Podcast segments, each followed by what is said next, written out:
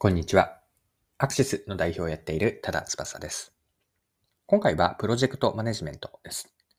この内容からわかることなんですが、プロジェクトマネジメントとはそもそも何かについて最初に掘り下げていくんですが、なるべくプロジェクトマネジメントの本質に迫る話をしたいなと思っていて、まあ、その後にプロジェクトマネジメントで大切なことって何かというのを3つのポイントに絞って考えていければと思っています。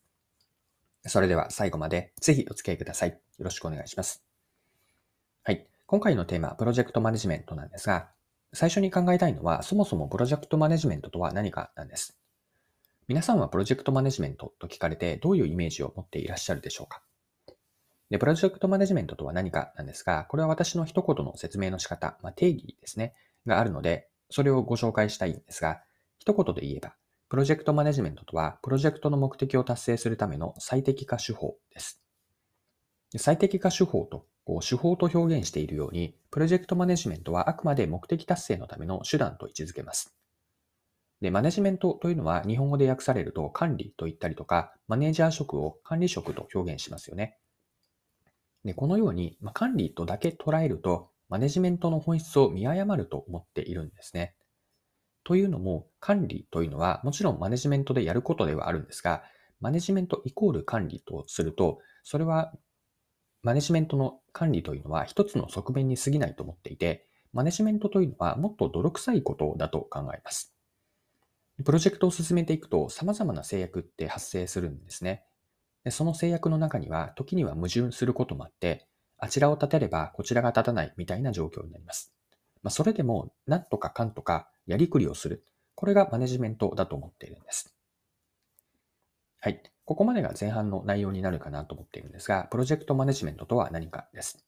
もう一度一言で言っておくと、プロジェクトの目的を達成するための最適化手法。これがプロジェクトマネジメントです。はい。では、ここから後半に入っていくんですが、マネジメントを進めていくために大事なことは何か、これを掘り下げていきましょう。で、ここから深掘りをしていく前提として一つ押さえておきたいのは、ここで想定しているプロジェクトマネジメントというのは、社内で部署を横断するプロジェクトであったり、複数の会社から参加者がいるようなプロジェクトのマネジメント、これを指しているんですが、これを前提とさせてください。でもう少し状況を設定をすると、ま関係者とは直接顔を合わせる機会があまりなくて、まあ、リモートでのやり取りをメインに進めていくようなプロジェクトなんです。で、このようなプロジェクトで大事なことがあると思っていて、まそれは集約すると結論3つだと思っています。プロジェクトマネジメントで大事なことというのは、1つ目がコミュニケーション。二つ目が役割分担。三つ目がゴール設定です。では順番にそれぞれ見ていきましょう。一つ目のポイントはコミュニケーションです。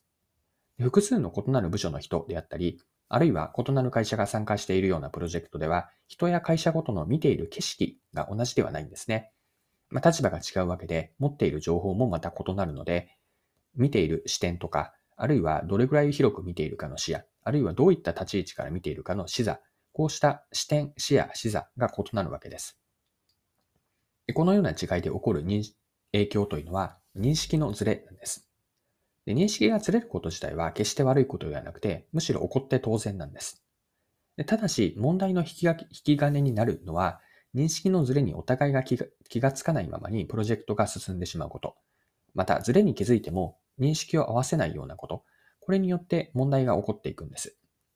例えば、プロジェクト立案者やリーダーとそれ以外の他のプロジェクトメンバーでは、そもそも持っている情報が異なるので、認識が違うんですね。プロジェクトリーダーにとっては当たり前のこと。具体的には、プロジェクトの背景とか自分たちの会社全体におけるプロジェクトの意義は明確かもしれませんが、他の人にはそれをしっかりと伝えなければ知るすべって実はなかったりするんですね。また一度聞いたとしても十分に腹落ちして理解できるとは限りません。ではどうやってコミュニケーションをしていくかですが、コミュニケーションでは2つ、ストックとフロー。この2つから情報共有、コミュニケーションを設計するといいです。前者のストック情報とは、例えばドキュメントとかスライドにしてしっかりと残す情報で、適宜、見に行き、参照にするようなものです。一方のフロー情報は、まあ、チャットとかメールのようなフローと言っているように流れていくものなんです。まあ、チャット形式でのカジュアルな情報共有の場を作ると、リアルタイムでコミュニケーションができるので、スムーズにできるわけで、このようにフローとストックをうまく使い分けて設計をするといいです。で、これは私の過去のプロジェクトマネジメントの経験からなんですが、定例の会議と非定期での会議、あとはメールだけだとちょっとした情報交換や進捗確認にはコミュニケーションがしづらいと感じたことがあって、まあ、今でいうところのスラックなどのようなチャットの情報共有をここにあると使いやすかったなと過去思うんですが、このようにストックとフローの両方をうまく使うとコミュニケーションの風通しが良くなります。はい。プロジェクトマネジメントの2つ目のポイントは役割分担です。異なる部署や様々な会社から参加者がいるプロジェクトでは、一見するとそれぞれの立場から役割は明確に見えるかもしれません。で最初に決められた役割分担での各自の認識は揃っているかもしれませんが、プロジェクトが進んでいって新しく生まれる役割を誰が担当するのかというのは結構曖昧になりがちなんですね。一つ目に見たコミュニケーションともつながるんですが、各自の守備範囲のちょうど中間に落ちるようなボールというのがあって、それを誰が拾うかなんですね。ここが曖昧なままプロジェクトが進んでいくと、後からスケジュールの遅れ遅れに直結、直接影響するようなボトルネックになりかねないんです。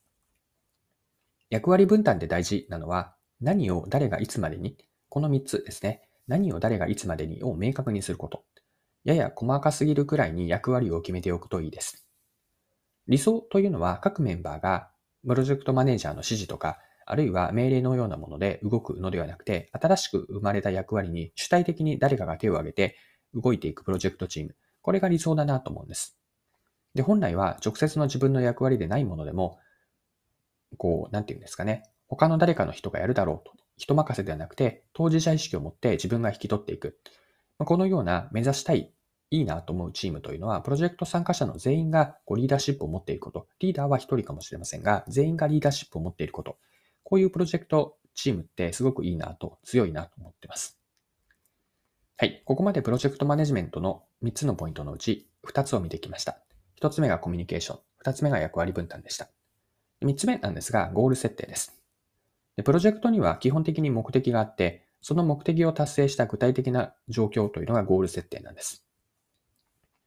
で最初にプロジェクトマネジメントとは何かだったんですが、プロジェクトマネジメントというのは、目的達成のための最適化手法と、こんな表現をしました。目的があって初めてマネジメントの必要性が生まれるわけです。これは逆に言えば、プロジェクトの最終ゴールと、ゴールに到達するための中間ゴール、目標地点ですね。これらが曖昧だと、プロジェクトが迷走する要因になります。プロジェクトでは最終ゴールを描いて、プロジェクトの成功条件の認識を揃えることが大事です。で、主要なタスクについてもそれぞれゴール設定をするとよくて、例えばプロジェクトで作る成果物の一つに、社内への経営層への報告、報告書があったとします。報告書をどう使って誰向けなのか、いつまでに必要か、求める中身、求められる中身のクオリティを報告前、報告書を作る前に明確にすると。で、報告書の作成者と使う人、まあ、経営者に説明する人ですが、作る人と使う人が違うときは、両者でクオリティとスケジュールを合わせていくこと。このように目的は何か、ゴールは何かというところから逆算して進めていく。これがプロジェクトマネジメントで大事なポイントです。はい、そろそろクロージングです。今回はプロジェクトマネジメントについてでした。最後に簡単に内容をまとめておきます。プロジェクトマネジメントとは何かなんですが、一言の私の定義があるんですが、それがプロジェクトの目的を達成するための最適化手法です。で、後半ではプロジェクトのマネジメントで大事なことというのを3つにポイントを絞って見てきたんですが、もう一度3つ言っておくと、1つ目がコミュニケーション。2つ目が役割分担です。まあ、何を誰がいつまでに、これを明確にするとよくて、3つ目のポイントがゴール設定です。まあ、最終ゴールを描いて、プロジェクトの成功条件の認識を揃えたりとか、主要なタスクでも、これは何のためにやっているのか、どういうゴール設定なのかというゴール設定をするといいでしょう。はい今回も貴重なお時間を使って最後までお付き合いいただきありがとうございました。これからも配信は続けていくので次回の配信でまたお会いしましょう。それでは今日も素敵な一日にしていきましょう。